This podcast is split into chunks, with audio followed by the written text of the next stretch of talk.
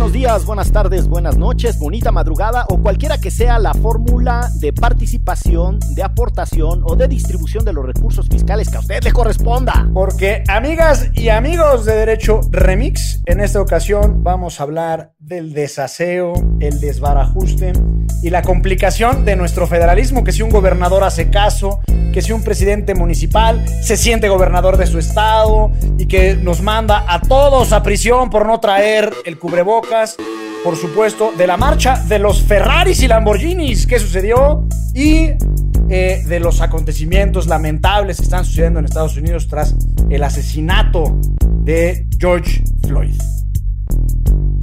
Y después de tanta impugnación que hubo por personas en los estados hacia mi persona de por qué no había premios para ellos y ellas, este, al final les diremos qué se puede ganar si ustedes viven del Estado de México para arriba y del Estado de México para abajo, exceptuando la Ciudad de México que ya les tocó premiecillo. Vámonos, que esto es... De derecho. Remix. Divulgación jurídica para quienes saben reír.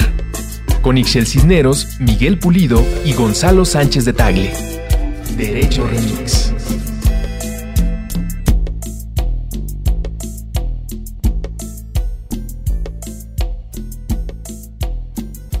En la novena semana del encierro por el aislamiento y la necesidad de tomar medidas de eh, reclusión, no sé. De tomar. Lo único, que, lo, lo único que entendí fue de tomar. No, pero la necesidad... Es el único sensato en estos momentos. Me cae que sí. No, pero les decía que con, con la novena semana, este, como que se acaloraron los ánimos, ¿no? Anda todo el mundo Se intenso. las pasiones. Sí, caray. Pues Yo creo que es el estrés de estar adentro de sus casitas. ¿Será? Yo digo que de por sí este, la banda ya andaba como muy intensa y simplemente andan buscando qué pretexto para sacar sus neuras. Pero puede ser que esté yo equivocado. Lo que pasa es que la banda está Sí, borracha. pero, también, pero también el encierro los lleva mucho a ver a quién agredo, ¿no? Sí, pues sí, puede ser que sí. Y entre esos asuntos que andan de una intensidad calorífica eh, muy destacada, está lo que sucede en este país a propósito de la división que eh, tiene nuestra estructura de gobierno. Como saben, la nuestra es una república federal y uno de los trompos que se andan dando, en donde se armó la gresca, pero así sabroso, es precisamente en el plano del gobierno y la división de tareas entre el gobierno federal y los gobiernos estatales. Anda, La rebatinga de tareas, ¿no? Diría yo. sí, pues entre que yo no entiendo bien, y si quieren con eso le, le entramos eh, a- al tema del federalismo folclórico mexicano, que ya Gonzalo Sánchez de Tagle, nuestro abogado más laureado, lo ha explicado en diversas ocasiones. Eh, eh, que se escuchen las masas, las hordas. no, manito, pues sí tengo que decir que yo Autoporras. que, que sí debes de tener más eh, seguidores en tus explicaciones del federalismo que participantes en la marcha de los autos que hubo hace unos días. Y que por cierto, estamos tan necesitados de héroes cotidianos y a quien admirar el muchacho que sacó su antebrazo, por cierto, muy fornido. Bien este, mamado, bien mamado. a ver quién mamey. los. Además de ser obrero, seguramente en sus ratos libres le practica la alterofilia, ¿no? Este, pues ahora ya es héroe nacional el compadre, ¿no? Pero estuvo muy bueno su comentario. Sí, sí, sí. Casi Sí, les sí, dijo, no sea mamón, a ver, usted qué chingados, aquí el que se está partiendo la madre soy yo, váyase a su casa, órale. Sí, sí. O póngase a dar vueltas en su coche por otra parte. Pero les decía, Sí les gritó, ridículos. Sí, sí, sí. les decía que una de las cosas que, que más está mm, sobresaltada en estos momentos es precisamente la relación entre el gobierno federal y un grupo de gobiernos estatales, además de oposición, todos ellos. Qué Y casualidad tú. no, y pues la verdad es que sí, sí llama la atención que a ratos los gobiernos estatales dicen lo quiero todo y a ratos dicen a mí no me mandes nada y lo mismo el gobierno federal, ¿no? A ratos con un centralismo exacerbado y después con un desentendimiento de sus responsabilidades muy gacha. ¿Cómo ves, manito? ¿Quién es el experto Sí, es aquí del federalismo? Ándele, ándele, ándele. Es un tema, muchas gracias, Michelle Agüera. Eh, es, un, es un tema bastante complicado, la verdad, porque eh, no hay un federalismo y es una, digamos, es tratar de minimizar la discusión si pensamos que nuestro acuerdo federal o el arreglo de distribución de competencias entre Estado, federal, entidades federativas e incluso ayuntamientos es uno y la misma cosa en todas las materias. Podríamos hablar de federalismos en función de cada una de las materias a las que nos refiramos. Por ejemplo, en materia de salubridad y en relación específica con la pandemia, eh, hice, publiqué un artículo con un camarada a quien mando a saludar, Martín Vivanco, en Nexus hace un par de semanas, sobre quién tenía la responsabilidad de qué en temas de salubridad. Eh, y en términos de la propia Constitución y la Ley General de Salud, y no voy a echar mucho rollo, pero pareciera ser que las acciones extraordinarias en materia de salubridad general, es decir, todo lo que estamos viviendo, lo que implica de alguna forma es que la federación reasume o centraliza todas las competencias para hacerle frente a la pandemia. ¿Eso qué quiere decir en, pocas palabras? Que lo que han hecho los estados como eh, Jalisco, eh, Yucatán, Chihuahua, que por cierto son estados gobernados por gobernadores de oposición, Michoacán, pues en realidad no se puede, o sea, no pueden cerrar carreteras porque se tienen que ceñir eh, y limitar a lo que el gobierno federal diga en función de los distintos decretos a partir de lo que diga la Secretaría de Salud o, en su caso, el Consejo de Salubridad General. Y en ese sentido, si, por ejemplo, el gobernador de Jalisco, a quien no mandamos a saludar porque se ha portado muy mal Pero para nada. Eh, determina que ya se termina la Jornada Nacional de Sana Distancia o que pueden abrirse bares y centros de espectáculos o lo que sea, en principio está mal, está yendo en contra de lo que establezca el gobierno federal. Eso es una cosa. Eh, y, yo lo entiendo en dos lógicas. La primera es que los gobernadores, pues al final son oposición, son un contrapeso vertical al gobierno central y pues de todo se pretende sacar raja política. No necesariamente significa que eso esté mal, pero sí tratan, digamos, como de mover sus aguas y jalar agua para su molino, ¿no? Eso también tiene que ser leído en tanto que el próximo año hay, es jornada electoral, es decir, se va a renovar la Cámara de Diputados y, habrá que ver en qué estados hay renovación de, congresos locales, eh, municipios, etcétera. Entonces también hay que verlo en esa lógica y por supuesto en, en, términos del pacto fiscal. Sabemos que es dramático nuestra distribución fiscal en México y enormísimos porcentajes de los presupuestos de los estados y de los municipios depende de lo que la federación les transfiera, ya sea por concepto de participaciones federales eh, o aportaciones federales. Eh, cada una tiene una lógica muy distinta. Eh, la participación, digamos, que deriva de un concepto que se llama recaudación federal participable a través de los convenios de, coordinación fiscal y las, eh, y las aportaciones son estos famosos del ramo 33 que son los recursos etiquetados para seguridad, desarrollo y etcétera. Entonces, es un tema súper complejo que tiene muchos, digamos, muchos vasos que nutren al federalismo y, es un fenómeno en realidad que, para analizarlo pues tiene que ver con política, con elecciones, con derechos, con facultades, etcétera, ¿no? Entonces, digamos, como, como resumen general, esa sería mi participación y aportación, queridos derechos remixes. A mí sí me preocupa la parte política, o sea, el que estén utilizando una pandemia para llevar agua a su molino políticamente, o sea, casualmente Alfaro ya repuntó en las encuestas, ¿no? Este, locales, todos sabemos que Alfaro quiere ser presidente, entonces, este, lo que me preocupa es que en un momento de crisis y de pandemia, en lugar, y esto va tanto de los estados a la federación como al gobierno federal, como del gobierno federal a los estados, em, en lugar de decir, bueno, ¿en qué sí coincidimos? ¿Cómo podemos colaborar? No hay un personaje dentro del gobierno de Andrés Manuel López Obrador que esté realmente dialogando con los gobernadores porque al final, o sea, esto de que cada quien haga lo que se le dé la gana y que, bueno, Jalisco esté a todo dar, pero Nayarit está a un lado y Nayarit no esté chido, o sea, sí creo que es una eh, falta de coordinación muy importante que se está comiendo la cuestión política y el yo soy de tal partido y tú eres de tal y entonces no nos hablamos porque no coincidimos y se están llevando entre las patas a la gente, ¿no? O sea, sí creo ahí y, y ayer platicaba un poco sobre esta también esta discriminación de ciertos gobiernos, ¿no? Como el gobierno de Jalisco, pero también el gobierno de Nuevo León, de decir, a ver, nosotros podemos cerrar la, bajar la cortina e irnos porque tenemos dinero, ¿no?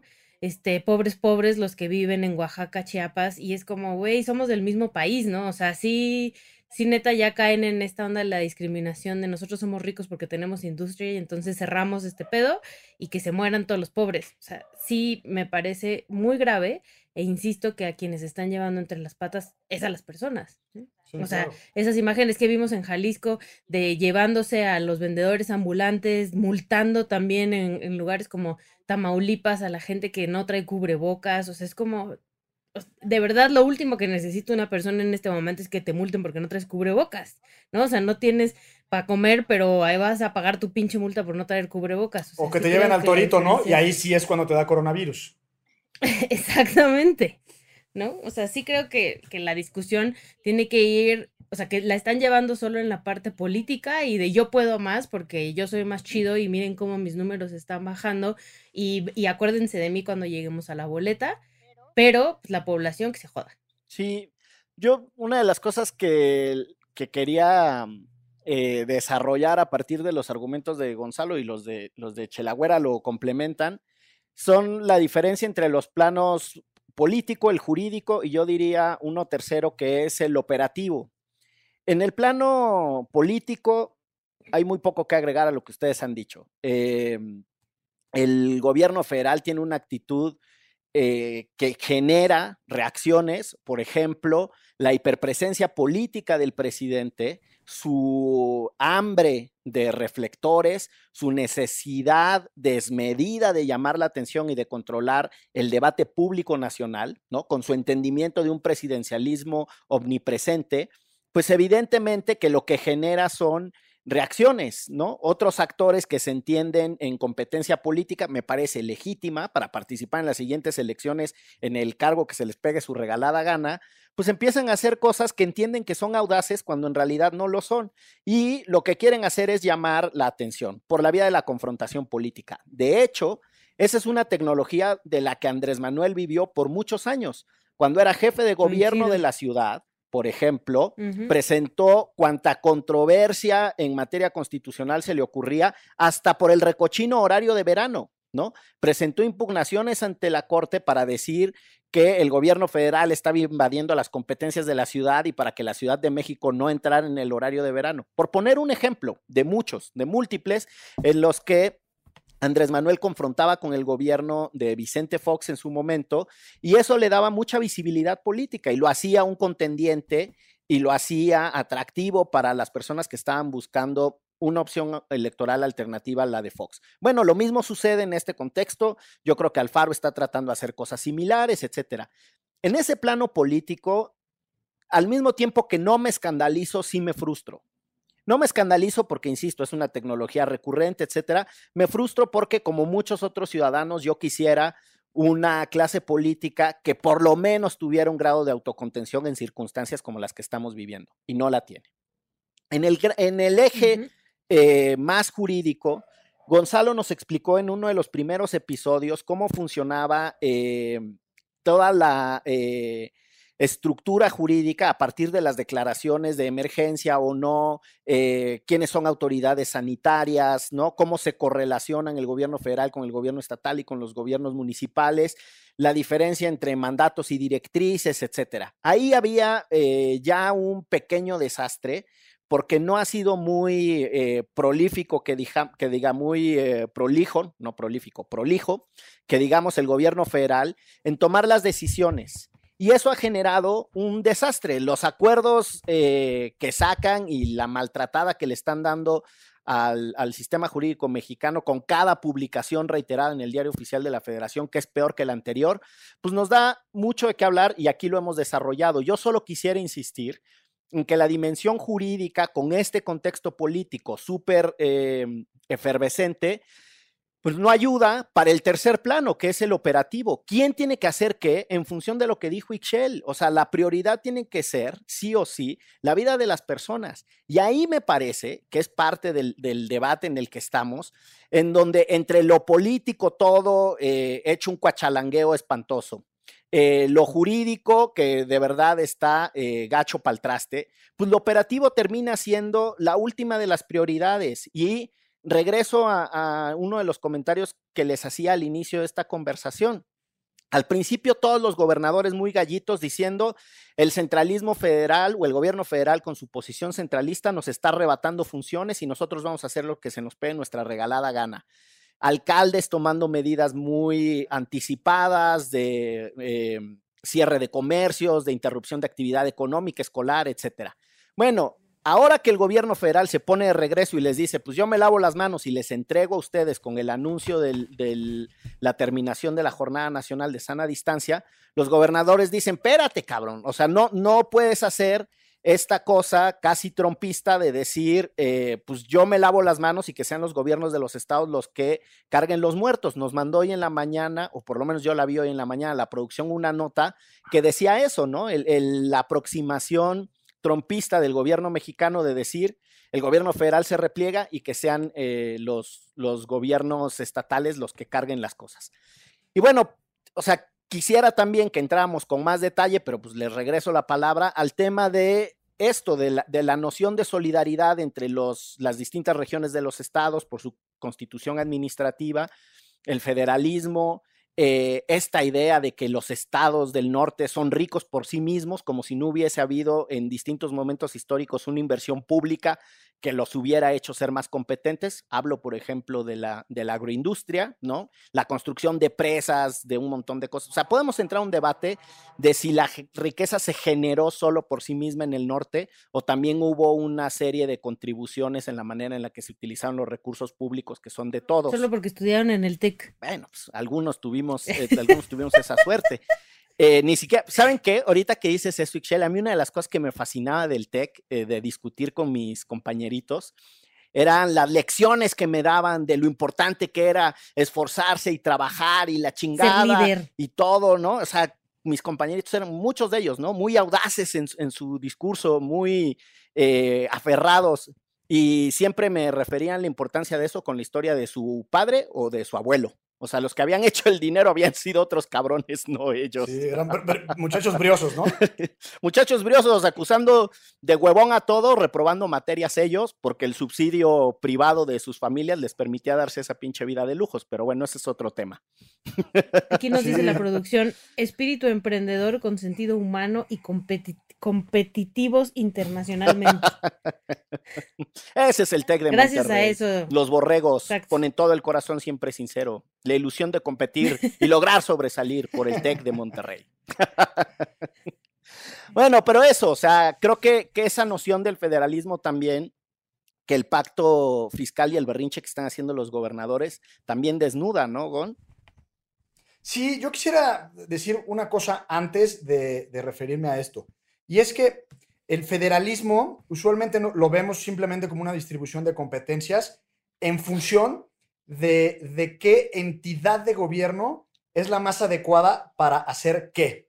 Entonces tú dices, bueno, el municipio, si lo pensamos desde el punto de vista de sus atribuciones, pues eh, se encarga de lo que en realidad podríamos considerar como la calidad o el nivel de vida de la gente. Iluminación, banquetas, parques, jardines, mercados, panteones, etc. El Estado, y aquí ya es una redundancia, se dedica justamente a lo que solo debería de interesar a su, a su, digamos, a su delimitación geográfica y la federación a todo. Pensemos lo internacional, acuñación de monedas, etc.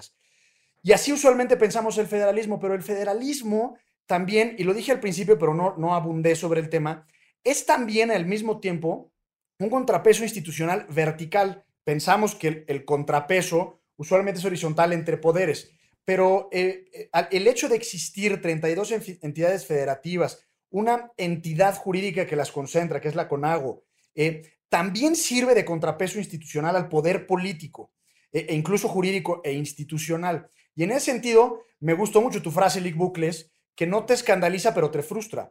Muchas gracias. Eh, vamos a mandar a hacer unas playeras este, que digan, no me escandaliza, pero me frustra. Pero me frutzi, no me y que nos las patrocine Frutzi. Y ya después la va a andar cantando Ana Bárbara, ¿no? Exacto. En vez del me gusta, pero me asusta. No me escandaliza, pero me frustra. Eh, pero bueno, en realidad también es músculo el que están ejerciendo los gobernadores. Puede que no estemos de acuerdo en la forma en que lo están haciendo, pero lo contrafactual, es decir, el hubiera, es que los 32 titulares de las entidades federativas estuvieran, pues, portándose muy bien con el gobierno federal, diciendo, sí, lo que tú nos digas, señor gobierno federal, aun cuando haya imprecisión, vaguedad, incertidumbre y falta de certeza respecto a lo que hace el gobierno federal, que los 32 estuvieran sentados en sus sillas, en sus palacios de gobierno, pues lo que tú nos digas. Entonces es una especie como de balanza en donde el gobierno o los gobernadores, y que son dos gobernadoras, ¿no? Sí. Nada más. Eh, y las dos gobernadoras, y Claudia, ambas Claudias, ¿no? Sí, Pavlovich y Sheinbaum. Claudia Pavlovich y Y Claudia. Claudia- Am- ambas Sheinbaum. extranjeras, porque esos apellidos no son de este país. Este, Por cierto, paréntesis, se dice Pavlovich, no Pavlovich, Pavlovich. De hecho, se dice buena aclaración. Pavlovic, porque estamos en México y yo no. no, pero Ahora ya todos hablamos eh, en alguna lengua de por allá de es Yugoslavia, debe ser. Yo, yo intuyo que es debe de ser. del- de los pueblos eslavos del sur. Perdón, ya te estamos claro, desviando. Como, como, como Ya, Sasha perdón, perdón. Montenegro, que su nombre es Alejandra Asimovic Popovic. Exactamente. Ya les he platicado en este o como espacio Bora- relación con ella. como Bora Milutinovic también. Exacto. Yo Pero respeto bueno, opinión. el federalismo sirve obviamente para, para, para también ejercer contrapeso. ¿Cómo lo hacen? Es otra cosa. Entonces no me escandaliza, pero me frustra en ese sentido. Y la otra, simplemente poner que el federalismo no es una historia acabada. Eh, hay muchas maneras de entender la distribución de competencias en función del desarrollo económico, democrático e institucional de los estados, que puede considerarse como el federalismo asimétrico o el federalismo subsidiario. Y no voy a entrar en la materia, pero en realidad es tratar igual a los iguales y desigual a los desiguales. Eso significa que si hay un Estado que tiene mayores necesidades económicas y, y- tiene, eh, digamos, su desarrollo institucional es precario, entonces puede entrar la federación a ayudarlo a equilibrar y estabilizar de tal forma que se eh, eh, equilibre con el resto de los estados. Y- y de alguna forma pueden ir cogiendo distintas facultades en función de sus propias capacidades. Y en ese sentido puede ser sano poner a competir a los estados en términos económicos, en términos democráticos, etcétera. Entonces, eso para decir, manito, que en términos territoriales y en términos de desarrollo regional, pues el federalismo pudiera eventualmente ser un instrumento que potencie las distintas regiones del país. Eh, las ideas de, de- de desarrollo de López Obrador van por ese sentido, es decir, el tren Maya, aunque yo estoy en desacuerdo del tren Maya como tal, pues en realidad es potenciar el sur-sureste del país, ¿no? Y por ahí va, las zonas económicas especiales también van por ahí, etcétera. Ese sería, digamos, el, el Su, soliloquio. su apunte. Yo a mí lo único que, o sea, me preocupa es justo qué tipo de contrapeso están haciendo, ¿no? Estos gobernadores. O sea, que realmente sí queremos un contrapeso, el problema es que es bastante este, decepcionante la forma en la que están queriendo ser contrapeso y, insisto, nada más llevando agua a su molino más allá de que sean las necesidades de su población. Porque sí entiendo que un gobernador tiene mucho, o una gobernadora tiene mucho más claras las necesidades de su estado, ¿no? Y también un poco por eso lo del semáforo, porque desde aquí no se les puede llegar y decir hagan esto o hagan lo otro cuando no, no estamos viviendo nosotros en Tamaulipas. Entonces, este, esa parte se entiende. El problema es que ahorita todo es como nada más golpeteo político, ¿no? Más allá de contrapeso. Y eso es lo que está culero porque se llevan a la gente entre las patas. Sí, yo creo que también desde la dimensión política, a propósito del rol de los gobernadores y ser contrapeso, hablo del plano legítimo de funcionar en oposición o en contraste con otro gobierno. Eh, la idea de que uno tiene ante todo un compromiso con su población más cercana se convierte en un capital político con el que uno después puede aspirar a otras cosas. El munícipe que dice ante todo el localismo, ¿no? Este municipio y vamos, eh, a mí cuando a mí me llama mucho la atención que cuando una crisis de seguridad que hubo en Orizaba, la principal afirmación del alcalde de ese entonces era no son gente de aquí. Bueno, yo puedo entender que eso trata de im- implicar alguna cosa, pero lo primero, lo primero era casi reafirmar los de aquí somos buenos, los malos siempre vienen de fuera. Y ese simplismo se va escalando, ¿no? Al regionalismo, ¿no? Pa- Partes del localismo al regionalismo y después a nociones de nacionalismo. Y esa, eh, e- esa postura tiene la problemática de que niega que las cosas están profundamente eh, interconectadas, ¿no? Las implicaciones, por ejemplo, económicas, pensemos en un caso muy concreto. Eh, Grupo FEMSA, uno de los grupos industriales eh, más potentes y que más orgullo le ha dado al norte del país, con sede en Monterrey, Nuevo León. pues desde... Seguro estudiaron en el Pues TEC. sí, además son los, son los fundadores del TEC, ¿no? Este... y una de las cosas eh, que tenía o que siempre ha tenido Cervecería Cuauhtémoc Moctezuma es que sus plantas están distribuidas por todo el país. Entonces, ¿cómo le vas a hacer para calcular la generación de riqueza? En Orizaba, para ponerlo pronto, está una cervecería grandísima. En Guadalajara hay otra cervecería grandísima de ellos. Tenían una Tecate que le da nombre a una de las cervezas. Tenían otra en Chihuahua, en Ciudad Juárez, también muy grande.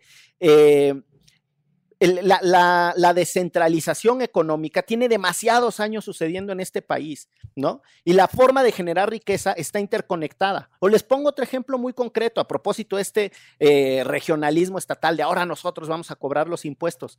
Todos esos estados se llenaron las bolsas cuando los precios del petróleo pasaron la barrera psicológica que le dicen los analistas de los 100 dólares por barril. Y entonces este país recibía dinero por el excedente petrolero a manos llenas que se les regresaba a los estados. Y ese recurso petrolero se generaba principalmente en Tabasco, Campeche y Veracruz, ¿no? Pa' pronto, si acaso en Tamaulipas, ¿no? En el norte.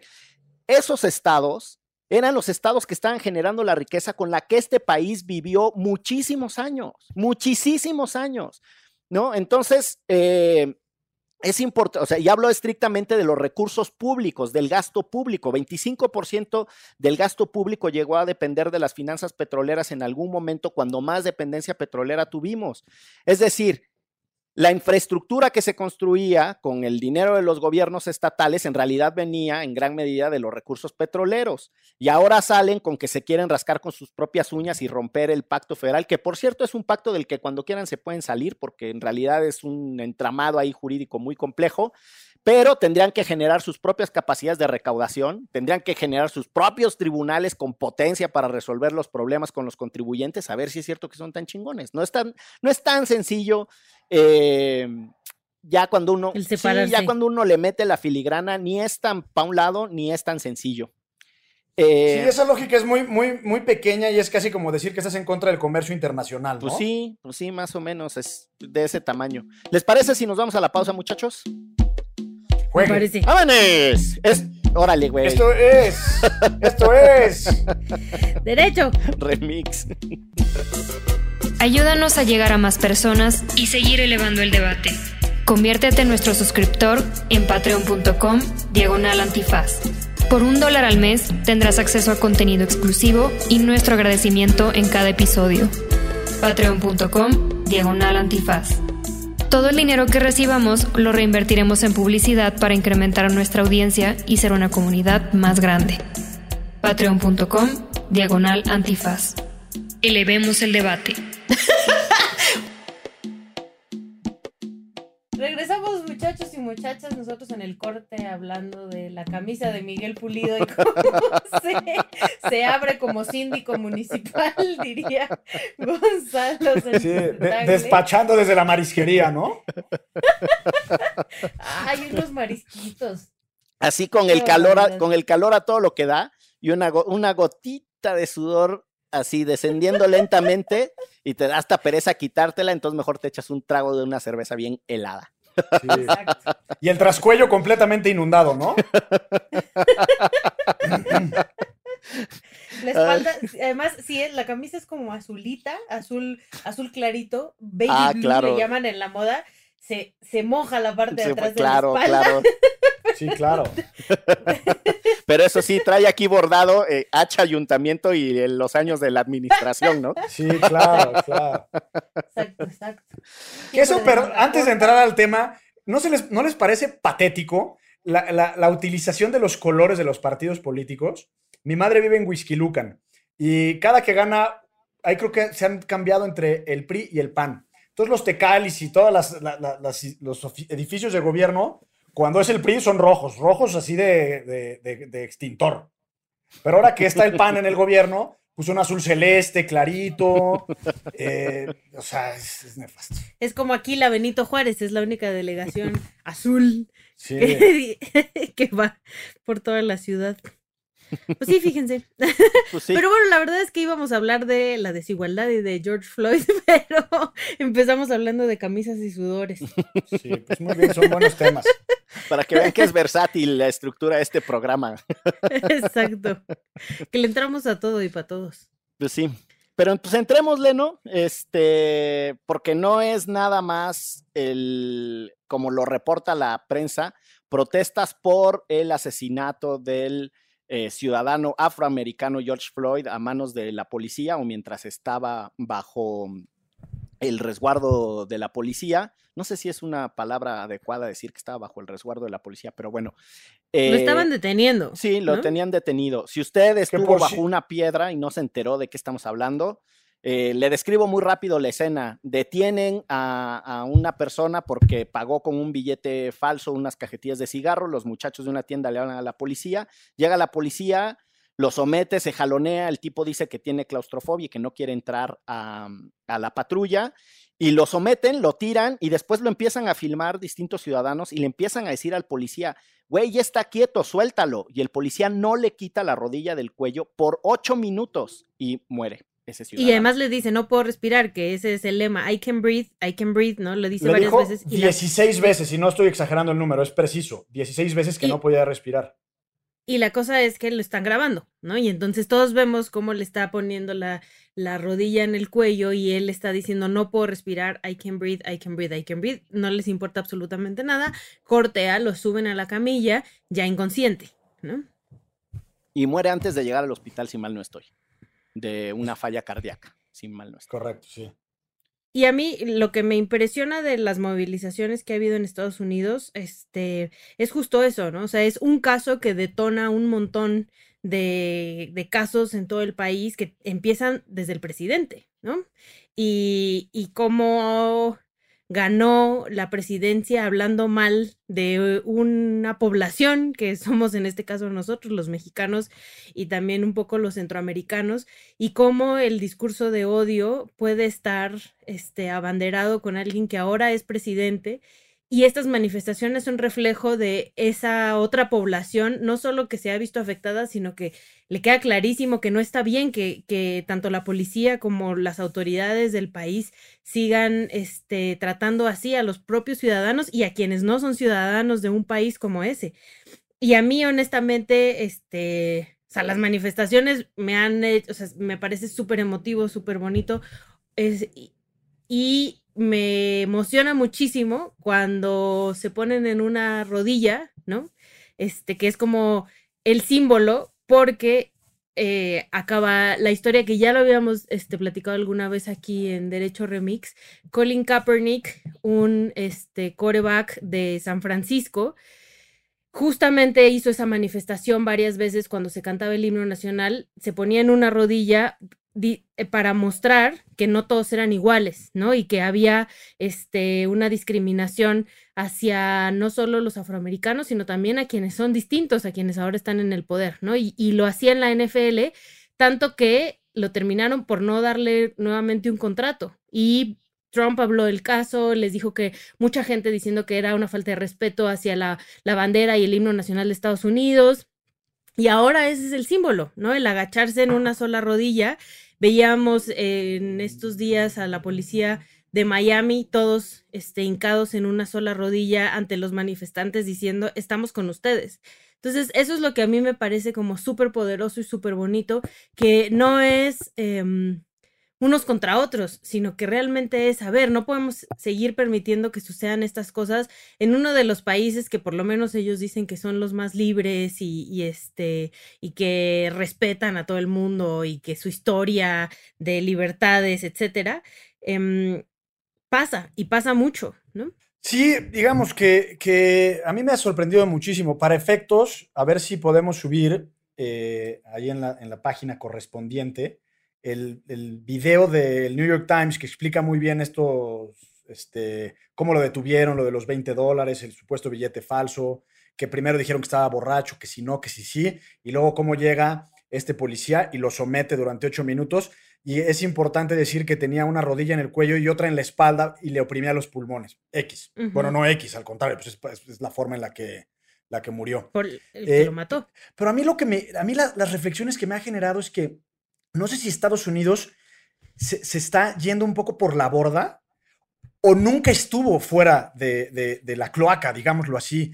Eh. Nos han vendido mucho y la, y la más media y la cultura masiva que Estados Unidos le ha dado al mundo, que existe un American Way of Life basado en las libertades y en la democracia, y muy bonito, y en ocasiones hasta podemos admirar eh, hasta cierto grado sus instituciones y su estabilidad democrática, pero poco a poco, y ni siquiera poco a poco, pero de vez en vez vemos que pues eso es más bien una, una especie como de fachada, una especie de pantomima, porque sí, en efecto hay libertad y hay democracia, pero que la disfrutan solo algunos pocos, que son los usual suspects, los de siempre.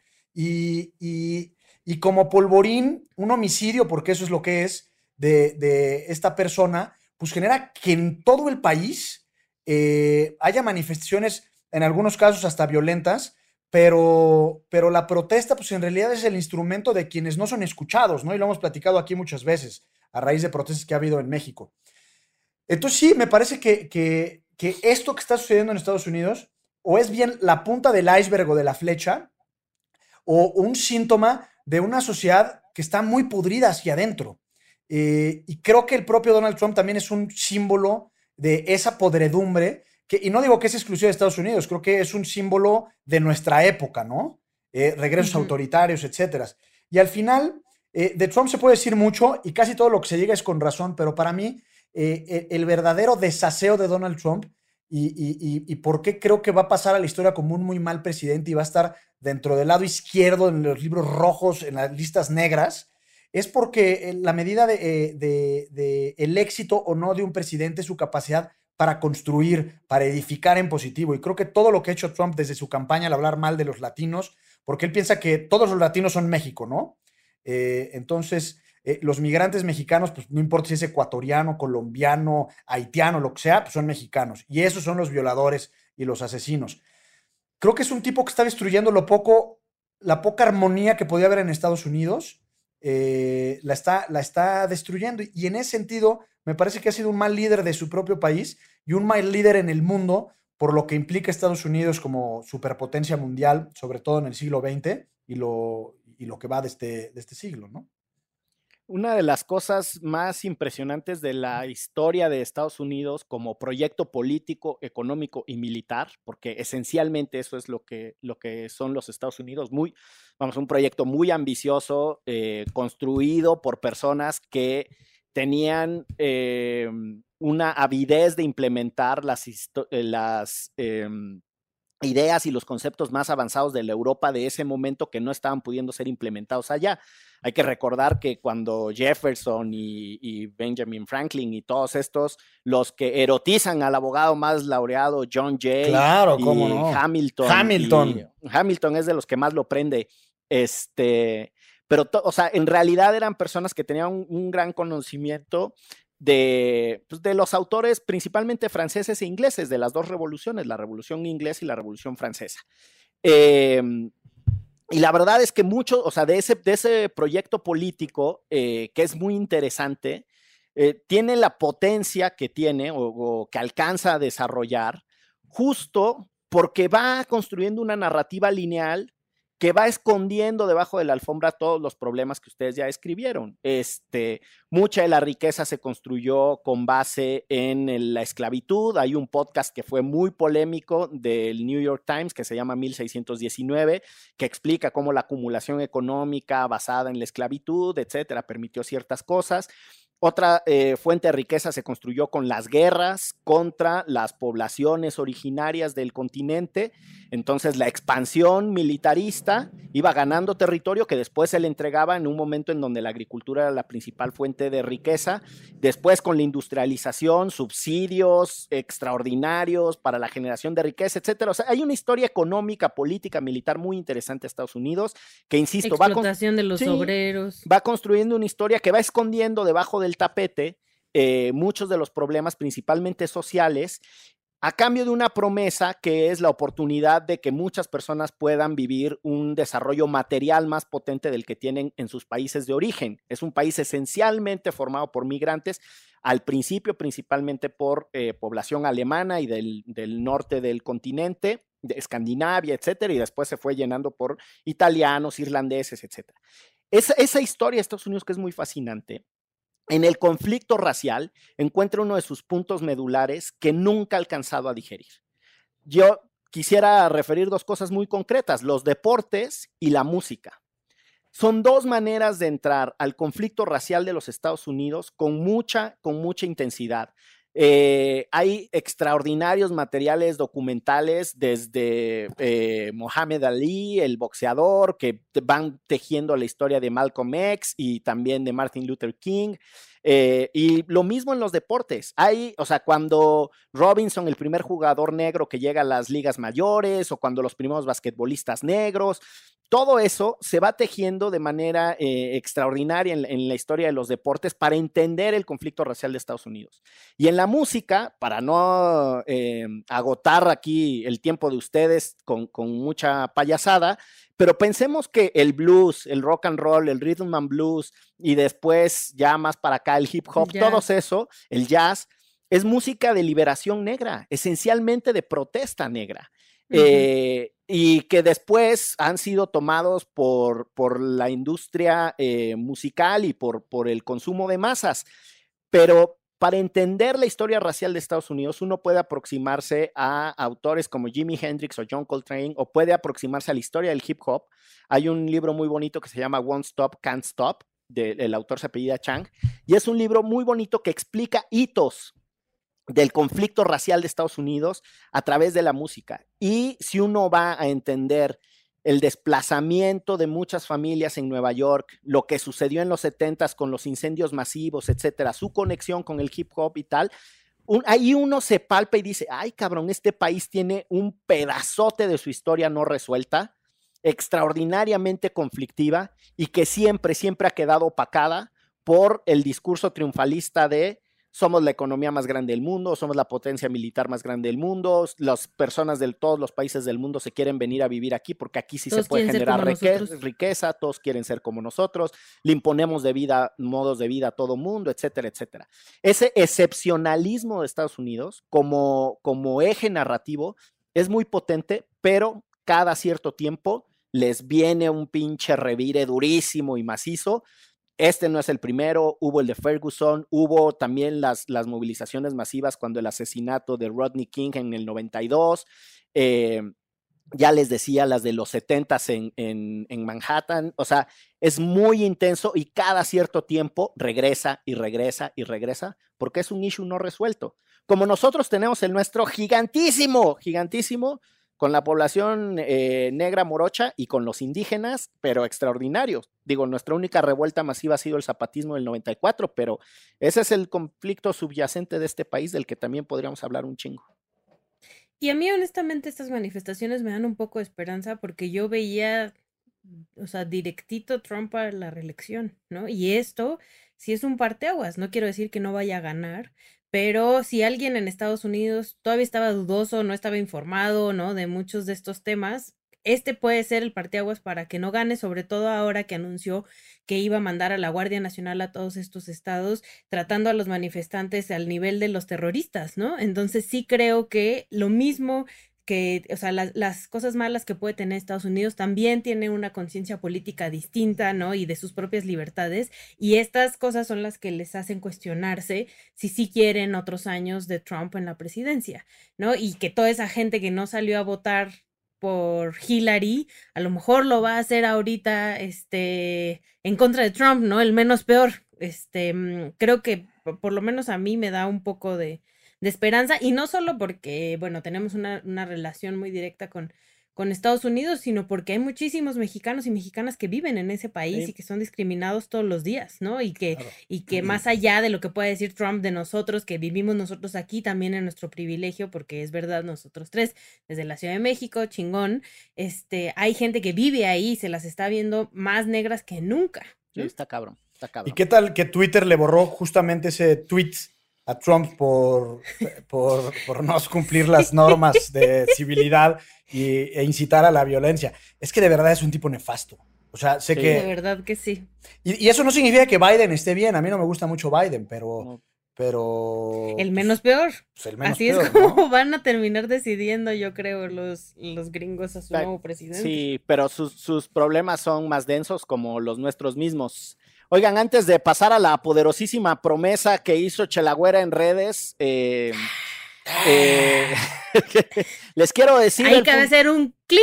les quiero, les quiero dar el fundamento teórico de la promesa de la Chelagüera y que se cumplirá eh, a partir del reto que ahora será hashtag mezcales eh, de la chela. Pero este, o la chela con mezcales mejor, hashtag la chela con mezcales. Pero bueno, el fundamento teórico es aquella frase del abogado más laureado de no es lo mismo ser borracho que cantinero y ahora la chelagüera se puso de cantinera y quiere tener a todos borrachos. Claro. Es la única manera en la que uno puede más o menos sondear esta pandemia. O sea, yo más bien ya en lugar de preocuparme por mi alcoholismo dije, honestamente creo que si no estaría muy mal, muy deprimida, muy triste. Entonces, pues mira, me echo mi chelita, apoyo al mercado local comprando cervezas de una cervecería mexicana, ¿no? Que no es grupo modelo. y este, y, y pues hubo mucho reclamo porque solo era para la Ciudad de México. la Se, se la incendiaron las redes sociales. ¿no? Yo andaba medio agreste. Y me, tu- me tuvieron que contener. La verdad es que sí, pero eso era porque no entendías el chiste. No entendí un O sea, meme, no entendí un meme y ardió el chat de Derecho Remix. Miren, este carnal ya nos está agrediendo. Ay. Sí, pero ya le puse el meme. Era el, es el del, bueno, para quienes nos escuchan, el meme del perrito de la hipocresía. Ese era el que no entendía nuestro compañero Gonzalo Sánchez de Tagle. Sí, yo dije, oye, pues es una buena causa que, que nuestros escuchas se embriaguen y beban y demás. Y luego aquí llamándonos hipócritas, dije, no, pues ya andaba yo con mis mangas acá, con el mantequilla Nápoles o el Pozo. Arremangadas. ¿Qué vamos a hacer contra este vato que nos está insultando? Y entonces la chelagüera Bueno. que me dice, sereno, pues, sereno. Sereno Moreno. Este, al final, bueno, fue un éxito. Eric recibió su cartón de cervezas acá en la alcaldía Tlalpan.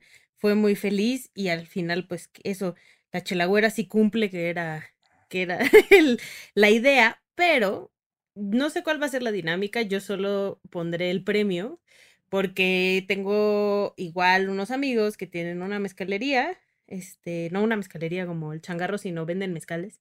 Que se note que la chelagüera es influyente.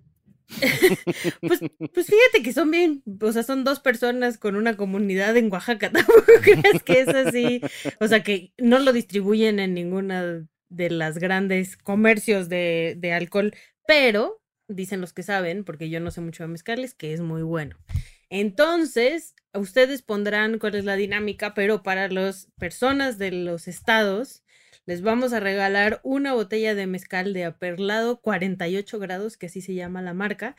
Y además, los de aperlado se van a mochar con una cata de mezcales. O sea, yo voy a comprar una botella y ellos les van a regalar una cata que son botellitas chiquitas de cada uno de los mezcales que tienen para que los prueben. No, ahora sí voy a denunciar al INE la publicidad encubierta. A mí no me ha llegado, pero nada de todo lo que la chelagüera se está ganando con los proveedores, carijo. Sí. Pero a mí tampoco, yo le, a- tanto a Cervecería Primus como a los mezcales le he pagado de mi bolsita. Está bien. Porque más creo que ahorita hay que apoyar a esos pequeños negocios. Está bien, ya te, ya te atrapará la unidad de fiscalización de derecho remix, que hará la revisión correspondiente. Y Manito, hay que seguir bebiendo, ¿eh? Porque si no, el, el hígado se ataruga y ya no sabemos qué pueda suceder. O sea, Hay que seguirle. manito, ponga eh, horario y hashtag eh, para hacer la rifa. ok, este, que por cierto me agarraron en curva el otro día. Pero, entonces, ¿qué se llame los mezcales de la chela? ¿O está muy largo? Porque acuérdense que yo no sé mucho de redes sociales. Está bien, hashtag mezcales de la chela. Está bien.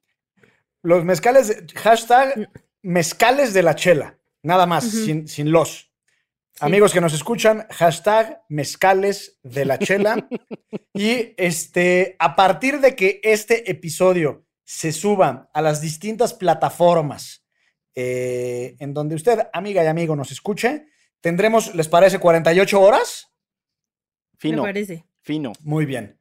Y entonces se hará el proceso correspondiente, la producción pues, en- en- en- al estilo muy morena, la tómbola, ¿no?